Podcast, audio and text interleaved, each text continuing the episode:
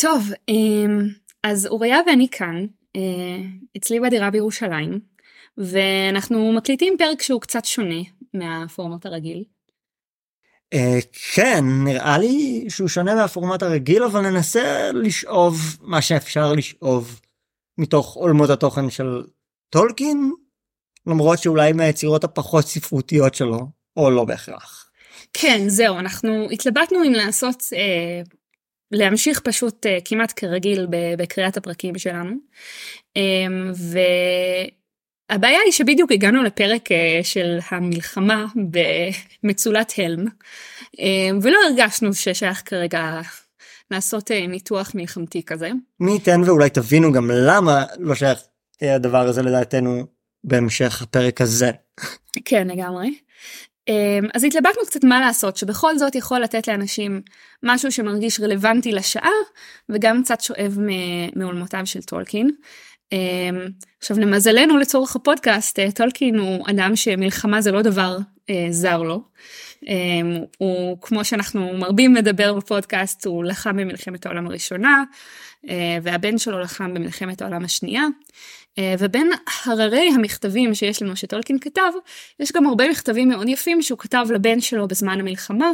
אה, כל הילדים שלו כמעט נראה לי היו להם פעלו והתנדבו באיזשהו אופן אבל המכתבים האלה הם מכתבים שהוא כתב לבנו כריסטופר שהיה בחיל האוויר הבריטי.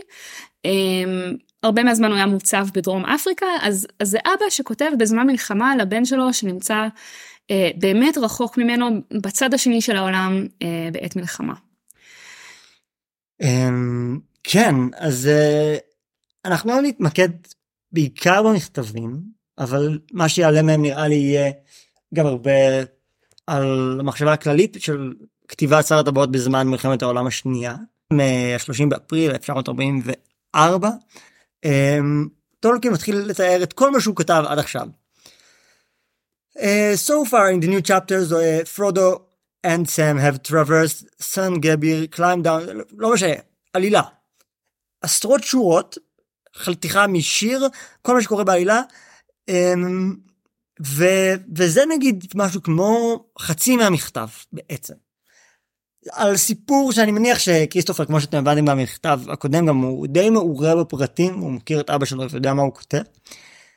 Um, אבל אם נחשוב על זה שנייה לא ב, אה, באינפלציית המילים שסובבת את העולם שלנו שאנחנו יכולים לקרוא לשלוח אה, אה, מכתבים או ליתר דיוק יותר קרוב להודעות לקרובים לנו בכל רגע נתון אה, ללא הגבלת מרחב שמכתב מקדיש מוקדש בחצי ממנו לבן שנמצא בחזית לתאר עלילות של הוביטים בארץ בדיונית, הדבר הזה צריך אה, לגרום לנו לחשוב מה עובר על טולקין בראש. יש לך את הבן שלך, הוא נמצא בחזית, אתה יכול לשאול אם יש לו מספיק גרביים, אתה יכול אה, אה, להגיד לו שאתה וגברת אה, אה, טולקין אה, בסדר, אתה יכול לשאול אותו אה, מה שלמה. אבל אני חושב שבערך מספר 217 ברשימה של מה הייתי אה, שולח לבן אדם שקרוב אליי מאוד ונמצא בחזית, יהיה כן ההוביטים שלי בדיוק אה, אה, עברו את השממה והם בדרך למורדור.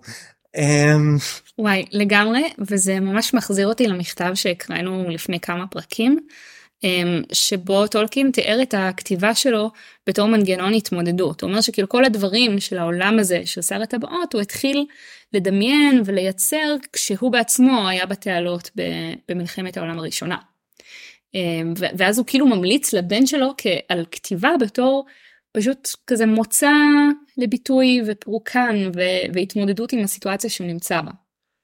אמ, כן זה נראה לי שאם אנחנו חושבים שנייה על, על מלחמת העולם השנייה ומה שהיא עושה לתרבות, כבר דיברנו על זה בעבר, אבל יש כל מיני דרכים להתמודד עם זה. יש עדות להגיד מה שהיה כפי שהיה, למען אה, דברים לא יחזרו ולא ישכחו. אמ, יש אה, כל מיני אה, מגמות של פירוק שאנחנו מכירים אותן. תיאטרון האבסורד, אין זמן, אין מרחב, שום דבר לא הגיוני יותר. והפנטזיה, וספציפית גם טולקין כותב על זה ב-on fairy stories, היא איזושהי אפשרות שנמצאת בין הפירוק של המציאות והשימור של ה... איך שהוא קורא, האינטגריטי, זאת אומרת היושרה של אותה פיקציה. כן. אמ, וגם דיברנו על זה אז, אמ, אנחנו, אני מאוד התרעמתי על זה ש, שטולקין כאילו לא נכנס לחוגים הספרותיים האופנתיים והמקובלים כזה באקדמיה ואצל מבקרים, ושפנטזיה באופן כללי נפסה כזה כז'אנר שהוא כזה לבני נוער, אה, שהוא אה, בידור, שהוא לא משהו רציני, שצריך לקחת ברצינות בעולם הביקורת הספרותית. ו- וחלק מזה לדעתי קשור לזה שפשוט התרגלנו אחרי מלחמות שיוצרים רציניים מתמודדים עם, עם זוועות העולם במין ריאליזם אה, דיכאוני כזה. אמ, אה, או ואפילו נחשוב שנייה אמ, כזה אמ, נו האומנם השיר המוכר והוויכוח על האם אה, ניתן להתעסק בדברים שאינם מלחמה אה, לא יודע אם מי שמכיר אמ, אבל אפשר לדבר על האם מותר להתעסק בדברים שאינם מלחמה בהמשך. כן, אבל-. לא אבל יש משהו בהתמודדות עם עם אה, ריאליזם זאת אומרת עם המציאות האם צריך להתעסק במלחמה בלבד או לא מהמם. זה, זה דבר אחד אבל ללכת את הצעד הנוסף ולהגיד לא רק שניתן להתעסק בדברים שאינם מלחמה אלא ניתן ואני אגיד שאני חושב שאפילו צריך לייצר מרחבים שהם אה, שאין בהם מלחמה או לפחות שקורה בהם משהו אחר מן המלחמה שמתרחשת במציאות. אה, ונראה לי ש... לא אומר, וזה לא אומר גם צריך לומר, זה לא אומר שמתכחשים אה, ושלא מתמודדים עם הרוע שקורה. כלומר במכתבים האלה, אה, אתה רוצה שנקריא מהם קצת? כן כן? זה אחד שאני כן תגיד. אמ, שבמכתבים האלה הוא, הוא כן כותב על כמה שהמצב פשוט רע ועל כמה ש, שהמלחמה גורמת ל, לאובדן נוראי בעולם. אמ, טולקין במכתב לכריסטופר מ-1944 זאת אחת שכאן מקודם גם כן. Um, אז הוא, הוא אומר ככה, הוא אומר I do miss you and I find all this mighty hard to bear on my own account and on yours. The utter stupid waste of war, not only material but moral and spiritual, is so staggering to those who have to endure it, and always was despite the poets, and always will be despite the propagandists. Not of course that it has not that it has not and will be necessary to face it in an evil world. But so short is human memory and so evanescent are its generations that in only about 30 years there will be few or no people with that direct, direct experience, which alone goes really to the heart.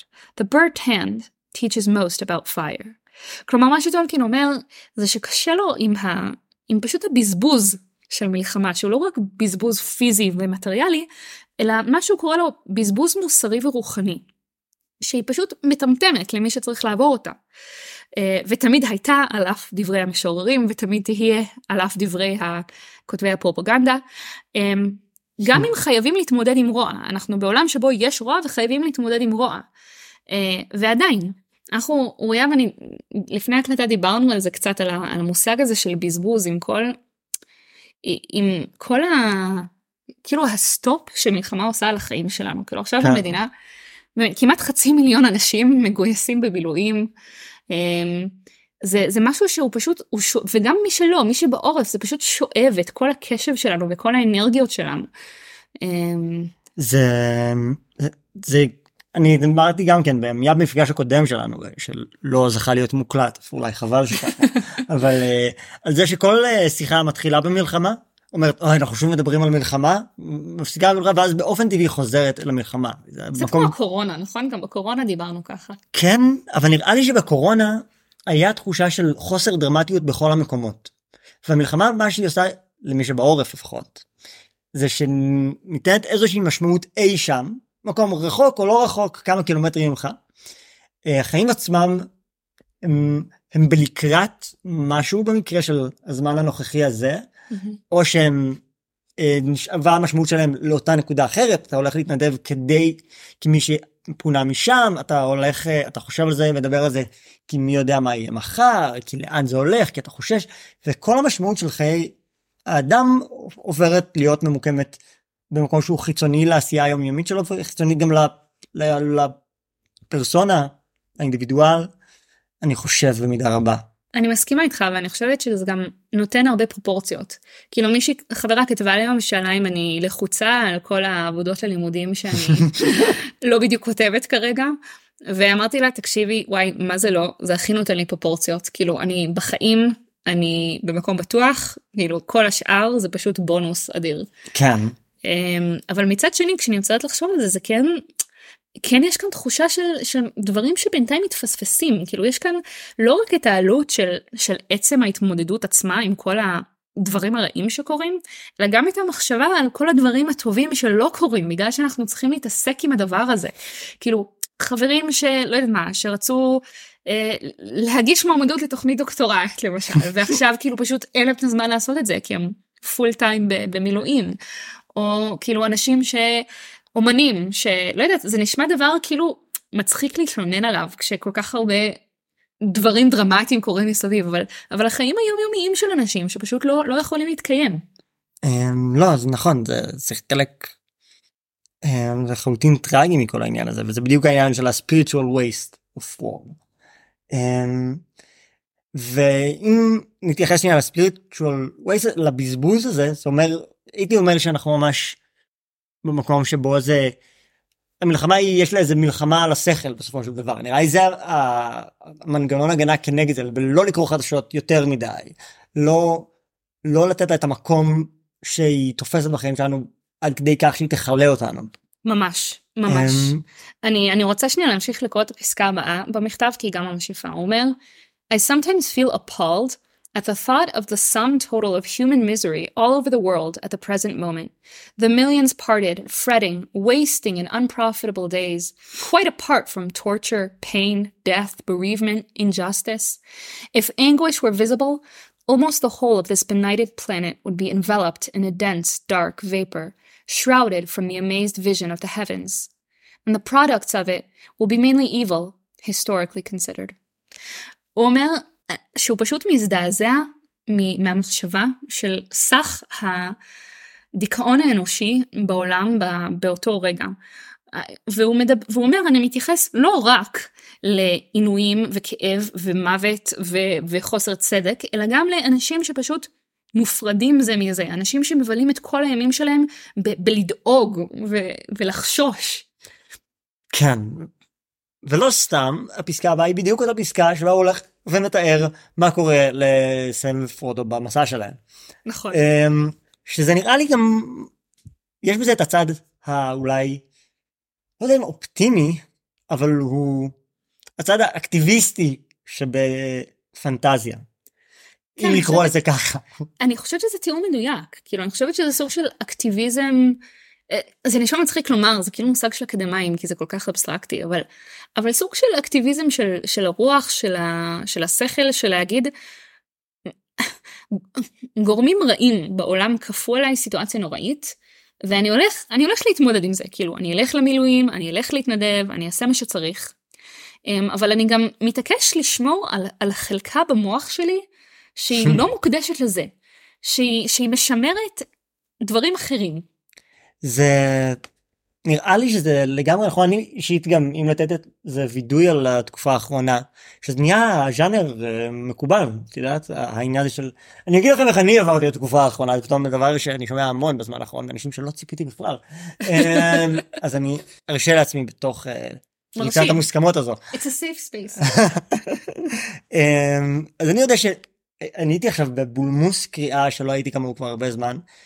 לא, לא קלאסיקות, לא בהכרח, אה, לא יותר מדי non אה, fiction, באמת אה, לרדת ולקרוא, זה התחיל לפני השנה, אבל אז זה התחיל כבר לנגוס בשאר החלקים של היום, בצורה שלא קראתי, ש... באמת שנים, אולי עשור, מאז שהייתי בבית ספר, אולי, לא יודע, הרבה זמן.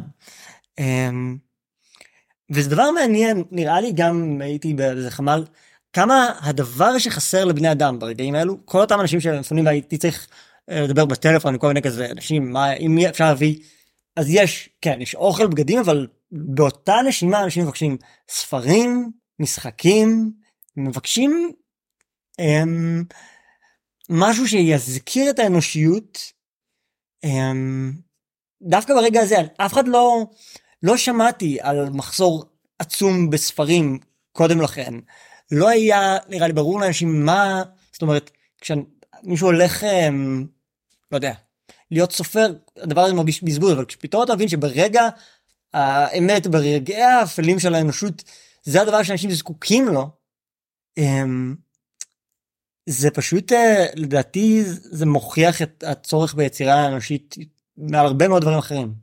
אני ממש מסכימה איתך, אני חושבת שבעולם שלנו שבו יש זלזול מאוד גדול בעולמות של רוח ותרבות וכל דבר שהוא לא מכניס כסף ויש עליו מספרים קשיחים והוא קשור להייטקס, אז אני חושבת שקל לנו להפחית בכמה ש...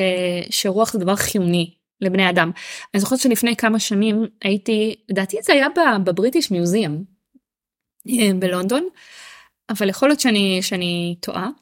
אמ, והיה שם, היה שם אה, חלק מאיזה מקדש מסופוטמי שהבריטים כדרכם פשוט כזה אספו בדרך איפשהו. אם את רוצה לקרוא לזה ככה. פינה בעולם. במילה מנומסת. אמ, והיה שם כיתוב על, ה, על המקדש הזה, והיה כתוב בפלקט ליד שזה כאילו אחד הדוגמאות הכי עתיקות שיש לנו בעולם לכתב אה, אנושי. וזה כאילו בהקשר תרבותי דתי, זה על, זה על מקדש, זה על איזה משהו תרבותי, ואמרתי, זה פשוט מפעים אותי. כלומר זה לא שהרקורדים הכי מוקדמים של כתיבה הם רק של אה, כמה אה, כמה כבשים אה, יש לי ו, וכמה ערימות חיטה אה, מישהו קנה אלא הם לא פונקציונליים הם דברים שהם לא פונקציונליים בכלל לכאורה אנחנו לא צריכים מקדשים כדי לשרוד. אבל אבל עובדה שבני אדם כאילו מהרגע שאנחנו יכולים לכתוב זה זה חלק ממה שנכתוב עליו זה פשוט חלק ממי שאנחנו. אמ, אמ, נכון נראה לי אמ, זה עניין אמיתי שהרעב הרעב לתרבות הייתי אומר אני אומר רעב כי זה ממש נראה לי משהו כמעט גופני. אה, שהרגעים שאנחנו נזכרים בו זה שמשהו אחר בחיים שלנו אה, אולי לא יכול לקבל את אותו מילוי. אמ, ו... יש לנו עוד משהו להגיד על המכתבים? המכתב הזה, שאתה רוצה לעבור... נראה לי שאפשר לעבור סבבה. Um, אני, אני רק אקרא את הסוף של, ה, של המכתב הזה, um, שהוא פשוט סיום בעיניי נורא יפה. הוא אומר, Now we can only link with this flimsy bit of paper. הוא מדבר כאילו על הגעגועים שלו לבן שלו. והוא אומר אנחנו עכשיו יכולים uh, לתקשר רק דרך uh, פיסת הנייר הזאת. Um, but may it speed to you and arrive safely. I wish that it might be written in runes beyond the craft of Celebrimbor of Holland, shining like silver, filled with the visions and horizons that open in my mind, though I have without you no one to speak my thought. I first began to write the H of the Gnomes, שם נראה מוקדם מאוד לעתידה של ההוביט, in army huts, crowded, filled with the noise of gramophones. And there you are in the same prison, May you too escape, strengthened. Hmm. Take care of yourself in soul and body, in always proper and possible, for the love that you have, you have to your own father. אז לתרגם הוא אומר, הלוואי והמכתב יגיע לך במהרה, בבטחה. Uh, הלוואי שהוא יהיה כתוב באותיות כמו uh, אומנותו של קלברימבור מהולין, uh, זורח uh, ככסף, uh, מלא בכל החזיונות והאפיקים שנפתחים בדמיוני. אה, ואז הוא מאיר אה, את מה שאמרנו בעבר שהוא בעצמו טולקין התחיל לכתוב את ההוביט בבקתות צבאיות צפופות מלאות ברעש של גרמופונים אה, והנה אתה כריסטופר באותו בית כלא. הלוואי שגם אתה תברח מחוזק תשמור על עצמך בגוף ובנפש בכל הדרכים הראויות והאפשריות לשם האהבה שיש לך כלפי אביך. יפה. Um, נראה לי הבריחה. Um, אני, אני אולי אשמש שנייה um, כזה פרקליטו של השטן, כן? כי נראה לי שלפעמים בדברים האלה דרוש איזה פרקליט. אמ, האם זה אחראי לברוח בכלל, עמיה? זאת אומרת, צריך להתחשב על זה בשנייה, באיזה רגע, כן? זה אומר בפועל להשאיר את כל אותם אנשים שחיים במציאות הזאת לבדם.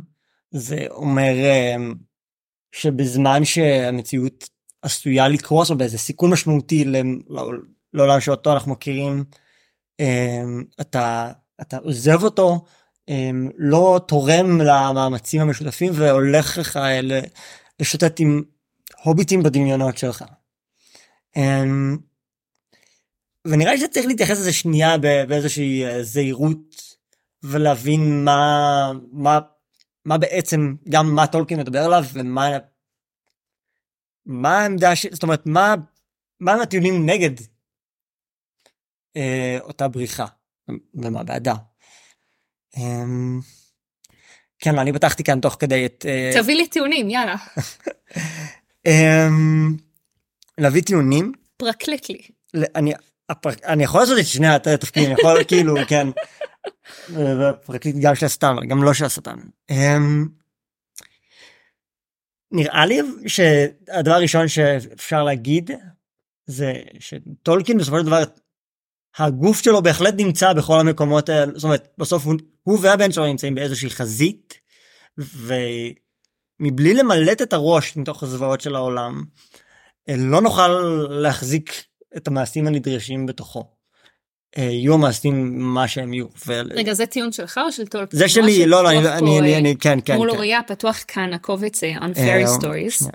ש, שזאת הרצאה שטולקין העביר האמת היא שהוא לא, העביר את זה לראשונה באוניברסיטת סינט אנדרוס שזאת האוניברסיטה שאני עושה בה עכשיו דוקטורט תיאורטית בסקוטלנד ו, והזכרנו את זה קצת בפרק השלישי על תום בומבדין וזה ו, ויש שם חלק שלם שבו הוא מדבר על רעיון האגדה the fairy story בתור uh, בריחה ואסקפיזם. כן. Um, אוקיי אני פשוט נראה לי אקריא מה שטולקין אומר הוא נותן פה איזה פסקה וקצת היא קצת ארוכה אז אנחנו נתרגם אותה בחלקים אבל uh, בסדר. Um, הוא מתייחס ביחס לסיפורי פיות אותן בדיות וסיפורי בדים. Uh, בהרצאה הזאתי והוא מדבר על האפשרות שלהם בתור, אה, בתור גורם להחלמה, לנחמה ולבריחה. זאת אומרת, זה התפקידים שאפשר לעשות עם סיפורי פנטזיה במקרה שלנו. I have claimed that escape is one of the main functions of fairy stories. And since I do not disapprove of them, it is plain that all I do not accept, uh, I, that, uh, that I do not accept the tone of scorn or pity with which escape is now often used. A tone for which the uses of the word outside literary criticism give no warrant at all. In what the misusers are fond of calling real life, escape is evidently, as a rule, very practical. and may even be heroic. אוקיי, אני אעשה פה שנייה את ההפסקה. הוא אומר, אה, ההפרדה הזאת בין האלו שמדברים על החיים האמיתיים, אה, וכל... אה, הוא אומר, היום כשאומרים בריחה, אסקפיזם זה נאמר בנימה של זלזול. וצריך להגיד שגם היום, כשאנחנו מדברים על המושג אסקפיזם, בדרך כלל מדובר על אלכוהול וסמים אני חושב. אה, מה, מה עוד אה, מתקשר לנו עם המילה הזאתי? פנטזיה. פנטזיה ייתכן יכול להיות שגם היום אני לא יודע אם היום כאילו היום השימוש של לי בראש לפחות יותר כזה כן אלכוהול וסמים. אמ, אה, אבל פנטזיה היא דבר קצת אחר וזה נראה לי מה שטולקין מדגיש פה. אמ, ויכולה להיות אפילו הירואית וזהו סיימנו בעצם את השורה הקודמת. In real life it is difficult to blame it unless it fails. in criticism it would seem to be the worst uh, וואו הוא לא מפסק פה כל כך. אוקיי in criticism it would seem to be the worse the better it succeeds. Evidently we are faced by a misuse uh, of words and also by a confusion of thought. Why should a man be scorned if, finding himself in prison, he tries to get out and go home? וזה שנייה חזרה למכתב, זה בדיוק הנקודה. אם אם בן אדם נמצא בכלא, האם נכעס עליו על זה שבעזרת הדמיון שלו הוא בורח מאותו כלא וחוזר הביתה? אה, האם זו לא בריחה מבורכת? נשמע יותר טוב בעברית. Or if, when he cannot do so, he thinks and talks about other topics than jailers and prison walls, the world outside has not become less real because the prisoner cannot see it. In using escape in this way, the critics have chosen the wrong word. What is more, they are confusing, not always in sincere error, the escape of the prisoner with the flight of the deserter. Uh, just so, a party spokesman might have labeled departure from the misery of Führer or any other Reich, and even criticism of it, as treachery. וואי, אני מתה, אני מתה על הקטע הזה.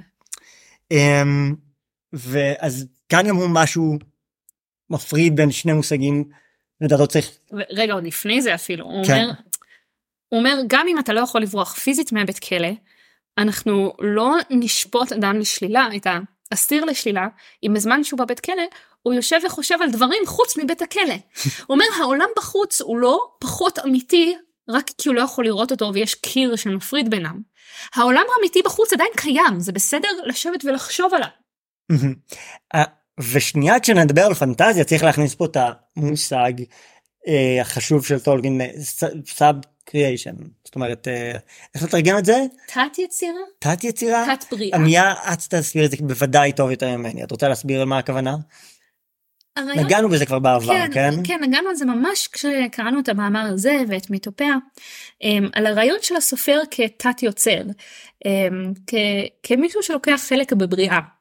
כלומר, יש עולם שלתפיסת טולקין לפחות, אה, האל ברא, ואז הסופר או היוצר באים והם מייצרים איזושהי תת מציאות על סמך אותו כלים של מציאות שיש לנו כבר. כלומר, אתה משקף איזושהי בריאה שהיא אמיתית וקיימת ואתה הופך אותה לעוד משהו. אני לא יודע, אני מקווה שזה הסבר ברור, מסבר את זה גם כמו אה, לשקף אור, כאילו. והעניין החשוב פה הוא שהתת יצירה עם כל זה שאתה לא מדבר על עולם שהוא אה, חומר נקרא לו במובן הזה כשאנחנו מדברים על הפלך אנחנו לא מדברים בהכרח על אוסף של אטומים מסודרים בצורת כפר הוביטים אה, אלא אבל אנחנו לא משקרים. מדובר פה על דבר שהאמת משתקפת בתוכו.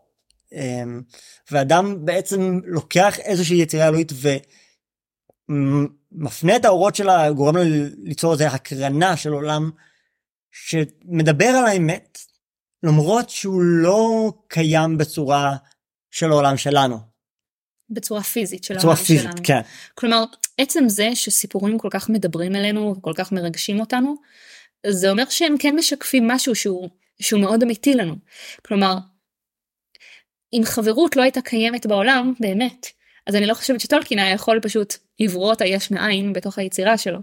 הרעיון הוא שאתה לוקח דברים שמאוד אמיתיים, ואתה פשוט מוצא דרך לנתב אותם ולגשת אליהם. Um, אני חושבת שלכן גם, גם כשאני הייתי נגיד ילדה צעירה בלי הרבה חברים בבית ספר, אז לקרוא את זה מכניס אותך לאיזושהי מציאות ש, שיש בה אמת, ש, שמנגישה לך משהו גם אם הוא לא נגיש לך במציאות הפיזית שלך באותו רגע. וזה לא דבר רע. כאילו אני יודעת שמה שאמרתי עכשיו על החברים בבית ספר נשמע קצת עצוב, אבל, אבל זה לא דבר רע בכל סיטואציה. הם, לא, לא, וגם נראה לי, אם אנחנו חושבים על uh, קריאה ודמיון כאיזושהי חזרה על המציאות, um, בסוף זה מפתח איזה ש... זאת אומרת, משהו, הדבר המשתקף בתוך הפנטזיה, הוא מייצר את המסגרות שעשויות להפוך להיות סוג של מציאות. האם הוא מייצר את המציאות הזאת? לא. הוא מייצר את המסגרות שבתוכן המציאות יכולה um, ל- ליצוק את עצמה. כן. אמ, שנעבור ללואיס? אה, לכי על זה. יאללה. אז עוד משהו שחשבתי לעסוק בו היום, כי הוא מאוד קשור למלחמה וגם, וגם לכל השיח והדילמות שהיו לנו על, רגע, עד כמה זה ראוי כאילו לעסוק בתרבות ובדברים אה, כלילים ו... ולא רציניים כש... כשיש דברים רציניים שקורים בעולם. אמ, ו-C.S. לואיס, החבר מאוד טוב של טולקין, אמ, העביר אה, דרשה אה, בכנסייה באוקספורד אמ, בסתיו של 1939. והוא מתמודד כאן עם, עם תחושה שאני מאמינה שהרבה אנשים מרגישים אותה. אני קצת הרגשתי אותה בשבוע הראשון של, ה, של המלחמה הזאת, כשעוד הייתי תקועה בבריטניה, תאורטית עושה דוקטורט, ויודעת שכאילו ש, שבארץ קורה כל התופת הזאת. Um, יש, יש מין תחושה של מה, מה בכלל הערך בלעסוק בדברים האלה. כאילו איזה זכות יש לי לעסוק ב, בהיסטוריה או בפילוסופיה כש, כשהעולם uh, בוער. אז, אז לואיס כותב ככה, uh, אני אקריא ואתרגם. A university is a society for the pursuit of learning. As students, you will be expected to make yourselves, or to start making yourselves, into what the Middle Ages called clerks, into philosophers, scientists, scholars, critics, or historians. And at first sight, this seems to be an odd thing to do during a great war. What is the use of beginning a task which we have so little chance of finishing? Or even if we ourselves should happen not to be interrupted by death or military service, why should we, indeed, how can we, continue to take an interest in these placid occupations when the lives of our friends and the liberties of Europe are in the balance? Is it not fiddling while Rome burns? זה אומר ככה, להתעסק בלמידה באוניברסיטה זה להיות פילוסוף, מדען, חוקר, מה שבימי הביניים, אני לא יודעת מה התרגום לזה לעברית, מה שבימי הביניים אנחנו קוראים לו קלרקס. וזה, כן, אני... וזה, הוא אומר זה עיסוק שבמבט ראשון נראה מאוד מוזר אה, להתעסק בו בזמן לחימה. הוא אומר, א', מה, מה, מה בכלל טעם בלהתחיל משימה שסיכוי נמוך שנוכל לסיים אותה. שהאמת היא שכשאני קוראת את זה עכשיו שוב זאת אמירה סופר מדכאת כאילו הוא מדבר באוקספורד לקהל שהוא מורכב הרבה ממנו מגברים צעירים בגיל לחימה שכנראה שיש תחושה שיצאו לקרב ולך תדע מה יהיה אז וכאילו מה הטעם שאני עכשיו אתחיל את התזה שלי לצורך העניין. והוא אומר וגם אם אנחנו עצמנו אה, המלאכה שלנו לא תופסק על ידי מוות או על ידי שירות צבאי זה אה, באמת מדכא. איך אנחנו יכולים להמשיך להתעניין בכל העיסוקים האלה אמ, בזמן שחיי חברינו וכל החירויות של אירופה אה, עומדות על הכף. אמ, האם זה לא כמו אה, לנגן על כינור בזמן שרומא בוערת? אמ, עכשיו התשובה של לואיס לזה היא מאוד מאוד דתית ונוצרית אבל אני חושבת שהוא אומר כאן כמה דברים שהם רלוונטיים לכולם. הוא אומר הרבה דברים. אחד הדברים שהוא אומר זה שהשאלה של איך אתה יכול להתעניין ב- בעיסוקים כאלה היא שאלה שתמיד רלוונטית בחיים שלנו. כלומר, תמיד יש בעולם סבל וכאב, וכולנו בסוף בני תמותה. אה, אחוז התמותה של בני אדם הוא 100 אחוז, אמ, במוקדם או במאוחר. אמ, והאמת היא שזו שאלה, אני לא יודעת מה איתך, זאת שאלה שאני דנה איתה לא מעט עם חברים מסוימים באוניברסיטה שאומרים, נו, מה הערך בכלל שאני אבלה את כל החיים שלי בלכתוב על... Uh, שאלות פילוסופיות כאילו למה שאני לא אלך להיות uh, רופא או איש צבא או לא משנה משהו שבאמת משפיע על uh, משפיע בצורה מאוד ברורה ופיזית ויומיומית על החיים של אנשים. תורם לכלכלה הלאומית. בדיוק בדיוק. Um, ואני אקריא כאן כמה משפטים מכמה מקומות ואז אני אתרגם. הוא אומר The war creates no absolutely new situation. It simply aggravates the permanent human situation so that we can no longer ignore it. Human life has always been lived on the edge of a precipice. Human culture has always had to exist under the shadow of something infinitely more important than itself. If men had postponed the search for knowledge and beauty until they were secure, the search would never have begun. Hmm. we are mistaken when we compare war with normal life. Life has never been normal. Even those periods which we think the most tranquil, like the 19th century, turn out on closer inspection to be full of crises, alarms, difficulties, and emergency. Plausible reasons have never been lacking for putting off all merely cultural activities until some imminent danger has been averted or some crying injustice put right. But humanity long ago chose to neglect those plausible reasons. They wanted knowledge and beauty now, and would not wait for the suitable moment that never comes. הוא אומר, החיים האנושיים תמיד חיים תחת הצל של משהו יותר לוחץ ויותר חשוב מהעיסוקים התרבותיים שלך. הוא אומר, אם היינו מתחילים לחפש ידע ויופי אה, בעולם עד שהיינו לגמרי בטוחים ולא היו שום משברים או שום חוסר צדק, אז לא היינו, לא היינו מתחילים בכלל את החיפוש ואת העיסוק הזה. כן, אני... יש דברים שאפשר להסכים איתם ויש דברים שיותר קשה לי. זאת אומרת, אה, האמירה ש-100% מבני אדם ימותו בסוף אה, ולקבל את המלחמה כאיזשהו המשך טבעי של הדבר הזה. נראה לי שאפשר היה להגיד אותו באותה תקופה רק בסטאר 39 בדיוק טיפה לפני זאת אומרת אה, כאילו לפני כן. הדבר הזה קצת מחמיר ו... כן זה גם האמת היא שזה גם טיפה מפתיע כאילו זה לא מפתיע ובבריטניה גם צריך כן, להגיד כן. כן זה גם לא מפתיע אותי כל כך מהיכרות עם לואיס והתפיסות הדתיות שלו ואני חושבת שהוא נותן תיקוף יותר דתי לסיפור הזה בהמשך. Mm-hmm. אבל אני ממש מסכימה איתך שבהמשך המאמר לואיס יגיד כזה בסוף כולנו מתים בין אם אתה מת אה, בגיל צעיר בשדה הקרב ובין אם אתה מת בגיל שעולים מסרטן. ואני חושבת שרובנו חושבים שזה פשוט לא נכון אה, לפחות ככה אני חושבת. אה, זה קצת נוגע למה שטולקין אמר תחושת הבזבוז והפספוס. תראי ברמה האמפירית הוא צודק לגבי 100% מוות אבל העניין הוא שהחוויה האנושית עצמה היא, היא מציאות נוספת מעבר לאמת הביולוגית הזו. כן, um, כן ויכול להיות שגם יש פה מימד של לנסות פשוט לעודד. לעודד אנשים ולהתמודד גם עם, עם החששות והפחדים ש, שתקופת מלחמה מעלה. ואף על פי כן, כן. הוא גם צודק. זאת אומרת, זה נכון להמשיך לעסוק במה שביופי אה, ובידע למרות הזוועות האלו ו... ואולי בגלל כן, אני, אתה יודע מה, אני, אני אקריא כאן עוד קטע בהמשך שהוא, שהוא ממש מרחיב על זה. הוא אומר, The war will fail to absorb a whole attention because it is a finite object, and therefore intrinsically unfitted to support the whole attention of a human soul. הוא אומר, המלחמה היא אובייקט, אה, אובייקט תחום, והנפש האנושית אה, שהיא בתפיסתו אינסופית היא צריכה משהו הרבה מעבר. והוא אומר והוא ממשיך אני לא אקרא את הכל באנגלית הוא אומר אה, כדי שלא תבינו אותי לא נכון אני צריך לשים כאן על השולחן. אני חושב שהמטרה שלנו היא מאוד צודקת ושיש לנו חובה להשתתף במלחמה הזאת. כן? זה על השולחן. יש לנו חובה. אה, אבל חובה זה משהו שלא יכול למלא את כל חייך. הוא נותן משל לאדם שגר על חוף מסוכן. הוא אומר יכול להיות שיש לך אפילו חובה ללמוד איך להיות מציל, ובטח אם אתה רואה איש טובע אז יש לך חובה לנסות להציל אותו, ואפילו יכול להיות שתמות בניסיון להציל אותו. אז יכול להיות שיש לך אפילו חובה להקריב את חייך למען הדבר הזה.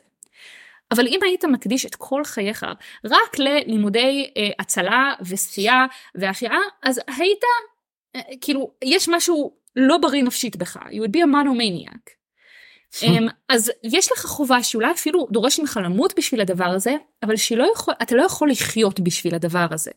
והוא אומר, החובות הפטריוט של, הפטריוטיות שלנו הן אותו הדבר. הן יכולות לגבות ממך מחיר גדול והן חובות אבסולוטיות, אבל אתה לא יכול לחיות בשביל זה, ורק בשביל זה. כן, זה מזכיר לי עוד סיפור במלחמת לבנון השנייה הייתי צריך אה, לעזוב את הבית כיתה זנית זין או משהו כזה. למי שלא ידע אוריה אוריה מגיע מהפלך בגדול מכפר קטן בצפון. כן עוד עוד כפר שאי אפשר לחזור להיות בו ברגע זה. אה, אבל בגדול אני וכל המשפחה נסענו ואחותי הייתה נגיד בת לא יודע חמש שש. והגענו לבית של סבתא שלי שם היה יש מין אה, מסכה גדולה לגירוש אה, שדים מאיזה מקום בעולם אה, באופן טבעי. ואחותי הקטנה הדבר הראשון שהיא כתבה היא הגיעה עשתה ציור של ילדה מפחידה קצת וכתבה מתחתיו היא הייתה בכיתה א' נגיד מלחמה את לא שייכת לחיים שלנו. ותלתה את זה על הדלת ביחד עם המסכה המפחידה שאמורה לגרש שדים. עכשיו אני חושב שבמידה מסוימת מלחמה שייכת לחיים שלנו, אבל לפעמים ברגעים כאלו יכול להיות שהדבר הנכון לעשות כדי להצליח לזכור את הרגעים שאחרי המלחמה אה, ואת החיים שאמורים להתקיים לא למען מלחמה, לשים את השלט הזה על הדלת שהוא פנטזיה, כן? אה, המלחמה להגיד שהיא לא שייכת לחיים שלנו, גם זו פנטזיה. אבל הפנטזיה הזאת היא שומרת עלינו בתוך בית אה, שמוגן משדים ומלחמות. אני מסכימה. אמ, ואני חושבת שזה גם מנגנון זה מנגנון התמודדות במובן בכמה מובנים. גם גם במובן של אסקפיזם ומבחינתי גם במובן של להיזכר ש... שכאילו שהמצב שאני לא כזאת שונה ומיוחדת. כאילו שהמצב שלי כשאני קוראת את המכתבים שטולקין כתב אז אני לא יודעת למה זה מעורר בי תחושת נחמה שכאילו שעוד בן אדם גם חווה תקופה עם זוועות ו- ורע. אני לא יודעת למה שזה ינחם אותי. יכול להיות שזה בגלל ה- ה- לא יודעת אולי ההבנה שבסוף אפילו זה חלף ואפילו זה עבר? אני לא יודעת. אבל כאילו המחשבה שגם בני אדם אחרים בעולם בהיסטוריה התמודדו עם דברים לא מאוד שונים ממה שאני פוגשת עכשיו והם התמודדו והם המשיכו לחיות. זה זאת מחשבה מעודדת מבחינתי. אמ, כן. נראה לי שבזה אנחנו... בזה אנחנו נסכם. אני לא יודעת מה יהיו הפרקים הבאים, מתי יתאפשרו. מה נקרא אם בכלל... כן, מה, מה נקרא... אה, מה יהיו המשמרות שלי אה, שבוע הבא? אלו מחיריה של המלחמה, אבל לבינתיים נראה לי נשתדל לחשוב שיש דברים נוספים. כן, ואנחנו גם מזמינים מי שרוצה אה, לשתף, לכתוב, לשאול, אה, בקבוצת הפייסבוק מוזמן ממש אה, ואני מקווה ש, שגם אתם אה, מפיקים איזושהי נחמה מה, מהשיח הזה. טוב עד הפעם הבאה.